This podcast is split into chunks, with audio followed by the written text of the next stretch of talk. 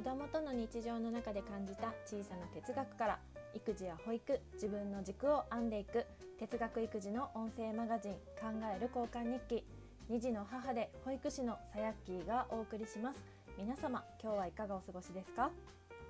えっと今日は今日のテーマはみんながやってるのみんなは信じない理由というテーマでお話ししていこうと思います。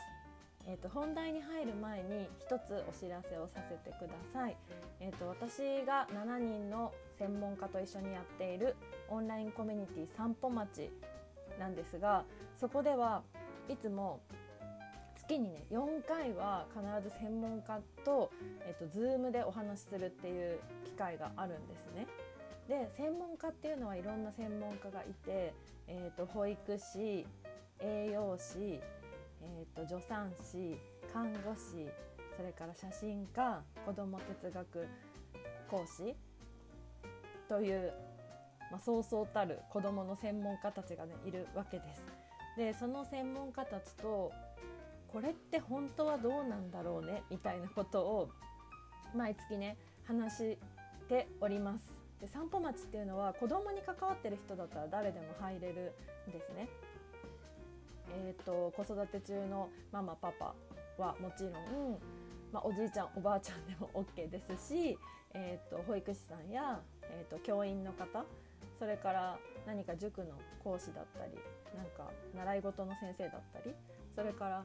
なんだろうお仕事で子どもと関わる方それから今後子どもと関わっていくことを考えている学生さん子どもに興味がある学生さんたちなどもぜひぜひね入っていただきたいなっていうことをね思いながらいつもあのメンバーと一緒にねいろんな対話をしております。というのもですね前回の、えーと、この「考える交換日記」の回でも少しお話に出てきたんですがその今ってすごい情報がある時代じゃないですかいろんなこうしたらいいよこうしたらいいよっていうものがすごくたくさんあってですねそれってそのたくさんあればあるほどもう矛盾がめちゃくちゃいっぱいある出てくるわけなんですよ。A がいいと思うよっていう人と B がいいと思うよっていう人の間に挟まれてえどっちなのっていうことでもう迷いに迷っているのが、まあ、皆さん私たちだったりすると思うんですがそれをさその何が正解だっていうことを言いたいんじゃなくって自分にとっての正解ってどういうところなんだろうねっていうところを考えるのが散歩町っていうオンラインコミュニティになっています。だから散歩町はこうよくある よくあるというかよくあるオンラインコミュニティって結構情報がバンバンバンバンなんかこういう情報もあったよああいう情報もあったよみたいな感じで盛り上がってるようななんかところをイメージされる方も多いかなと思うのですが散歩町はもう全然そんな感じではなくってなんかこうみんな静かに 静かにっていうかコメントとかやり取りしてるし Zoom でもお話皆さんでしてるんですけどなんかそんなバンバンバンバン情報が来るっていうよりは一個一個そのまあ私例えば私とかがね投げかけたコメントに対してこうどうなんだろうなっていうのを自分なりにこう考えてインプットして自分の中で咀嚼してでまたアウトプットすることでまたみんなも「ああなるほどそれだ私の答え」とか「それだ私が感じてた違和感」みたいな感じでこうあ私ってこうだっていうところにたどり着くっていうことを目指しています。でそういうふうにそういうスタンスでそういう姿勢で子どもと関わることを哲学育児っていうふうに呼んでるんですが散歩町はその哲学育児の、えーと、オンラインコミュニティになっております。なのでですねまあいろんなね知識や情報があってなんか振り回されてるというかなんかどっちなんだとか 私はやってみたけど当てはまらなかったぞみたいな余計になんかなんかそれをやったけどできない自分とかそれをやったけどできない我が子みたいなところでなんか余計に悩んじゃったぞみたいな人はぜひぜひね一度入ってみられてはいかがでしょうかっていう感じでね。散歩町の、まあ、インスタグラムのえーと、URL をこの概要欄というか説明欄のところに、えーと、置いてあるのでそこから、えーと、ホームページに飛べるのでぜひぜひ気になるなっていう方はチェックしてみてください。というわけで、えー、と今日のテーマにいきたいと思いますが今日のテーマは「みんながやってるのみんなは信じない理由」ということでお話ししていきます。でこの冒頭にねお話ししたその、まあ、情報化社会みたいなところとも関連してくるんですが最近ねそう感じたエピソードがあったのでまずそのエピソードをねご紹介したいと思います。えーと、私はいくつか、えーと、インスタのアカウントを持っているんですが、えーと、最近、えー、と私がお仕事で関わっている、えー、と事業の、えー、とインスタアカウントのリールリール動画あの短い短編動画がありますよねインスタにはそのリール動画を作成するためにそのアカウントの編集者になったんですね新しく。でそれで、えーと、そこで リール動画をあの作ろうと思っていたんですがそのアカウントの編集者にこう入れてもらう前にですね自分のサヤッキーのアカウントで、えーとまずこんな感じかなっていうのを、まあ、リールの下書きとしてね一旦ちょっと作成してみたんですよ。でこんな感じどうですかみたいな感じで提案してあそれいいねってじゃあこっちでも、えーと、作ってくださいみたいなことに話になってそれで、あのー、その事業のアカウントの編集者になったわけなんですね。でそのアカウントその事業のアカウントでその同じ私のアカウントで作ったリールと同じリールを作ろうと思ったんですよ。そしたらね何が起こったかっていうと写真は私のこのフォルダの中に入ってるので同じですよね。でえー、っとその音楽リールには音楽がついていて音楽をこう自動であの選べるじゃないですか。でその出てくる音楽が全然違うんですよ。私のアカウントで出てくるあの音楽曲たちとその事業のアカウントで出てくる曲たちがなんか全然違う感じなんですよ。雰囲気というか。で全然その同じ曲を私が一旦作成してみた曲と同じ曲をあの使いたくってなんか検索しても出なかったりしてなんかどれだけ探しても出てこなくってで結局ね違う曲を当てはめて 作ったんですがそれって何なんだろうと思った時にそれってそのスマホのアルゴリズムが関係してると思うんですよ。アルゴリズムっていうのはその自分その使ってる人えーと、私の携帯だったらサヤッキーですねサヤッキーのその日々考えてることとか検索したこといつも見てるえ、っと写真だったり記事だったり動画だったりに合わせてサヤッキーの趣味思考に合わせてこの携帯くんがですね iPhone くんがですね 勝手に自動で、まあ、曲だったり写真だったり記事だったりを選んでこんなのあるよこんなのあるよって提示してくれてるわけなんですよ AI くんが。でそれアルゴリズムって言ったりするんですけどそれが働いていると思うんですねその曲が出てこないっていうのが。そうそれでそれってどういう事態を引き起こすのかなって思った時に、えーと、私がサヤッキーがこの私のスマホで見てるうん、S うん、SNS というか、えーと、スマホの中にある、えーと、私がえなんて言ったらいいかな。私がスマホの中から見てる社会と例えば旦那が旦那のスマホから見てる社会。は全然違う社会になってるっていうことです。それが起こりうるっていうことですね。例えばえーと、私がすごく育児とか保育に あの恋してるので 大好きなのでそういう子供に関する記事はめちゃくちゃ上がってくるんですよね。で読みます私も。読んで気になって見ちゃうっていうところがあるんです。でじゃあ一方旦那はっていうとあんまりそういうところには無頓着というか 私に任せとけばいいやぐらいの感じで、まあ、自分はね自分の自分のやりたいようにやってるなんか自由な感じのね 感じのあの旦那なので例えば旦那が好きなことで言うと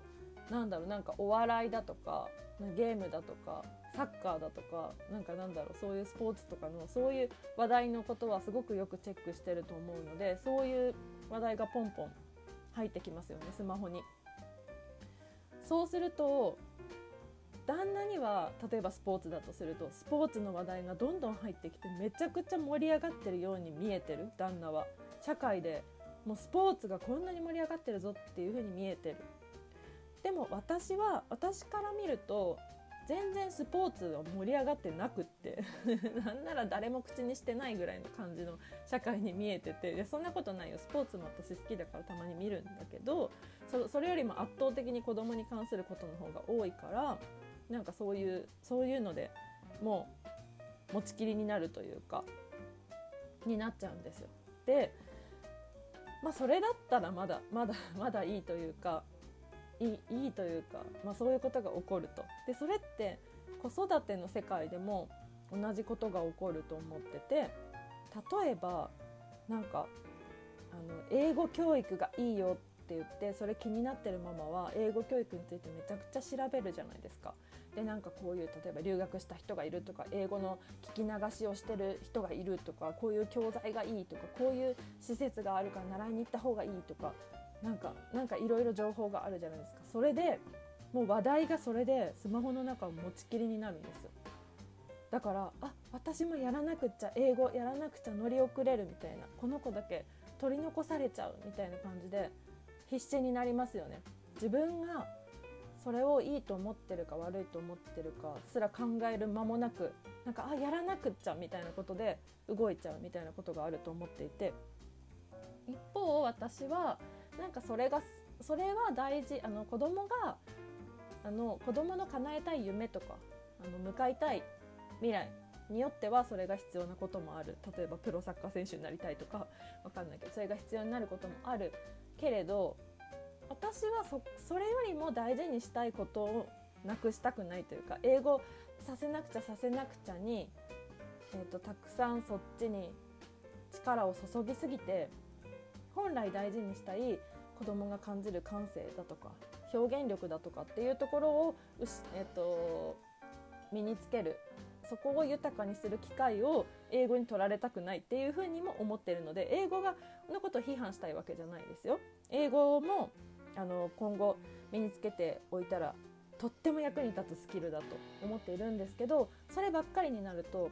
うん、本来もっと私には大切にしたいものがあってそこも見逃したくないというかそこも大切にしたいと思ってるのでなんかそこまで英語英語英語っていう風にはなってないんですね。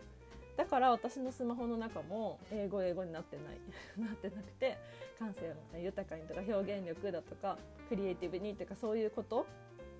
の方が盛り上がってるように見えてる私のスマホの中の育児の世界は。だけど英語教育が大事って思ってるママにとってはもう本当に英語がめちゃくちゃ盛り上がってる っていうことが起こってて全然見えてる社会が違うんですよね。だからそのタイトルにもある通りみんながやってるのみんなは信じない理由っていうのはなんか本当にそれは思っといた方がいいなって思うんですよ。私もそのなんか最近そういうことばっかり言われてるとかなんかそういうの流行ってるからとか私も思わされてるんですよスマホに。だってそうなんていうかそう思うようにできてるからねそもそもスマホが。だから思っちゃって仕方ないと思うんだけどでもちゃんとわきまえときたいな知っといて知っとい知っときたいなって思うのはそのそれがみんなじゃないっていうこと。アルゴリズムによってその狭い狭く自分の興味の範囲のことしかこう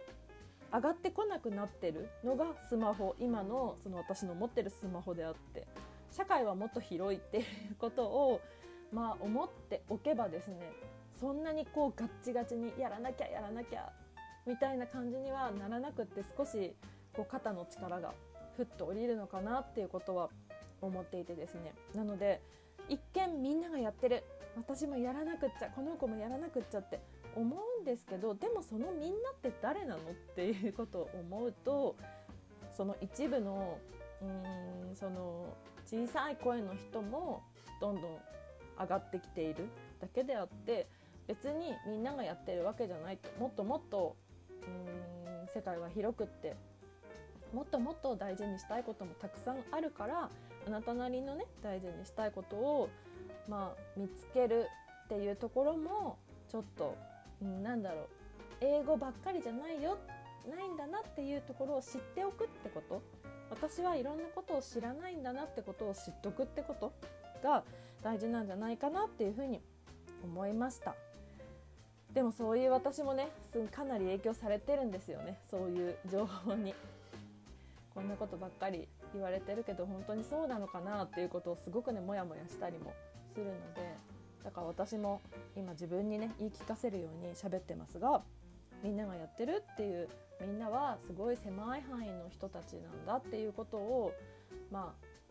あ分かっておくっていうことが子どもたちのにとっても大事になるんじゃないかなっていう今日はお話でした。というわけで今日も長くなってしまいましたが今日の考える交換日記はここまでになります。今日の回は Spotify、Podcast、YouTube でも同じ内容を配信しています。ぜひお好きなプラットフォームで一緒に哲学育児を楽しみましょう。お便りは概要欄にある LINE のトーク画面からご感想をいただけると嬉しいです。それでは今日も最後まで聞いてくださりありがとうございました。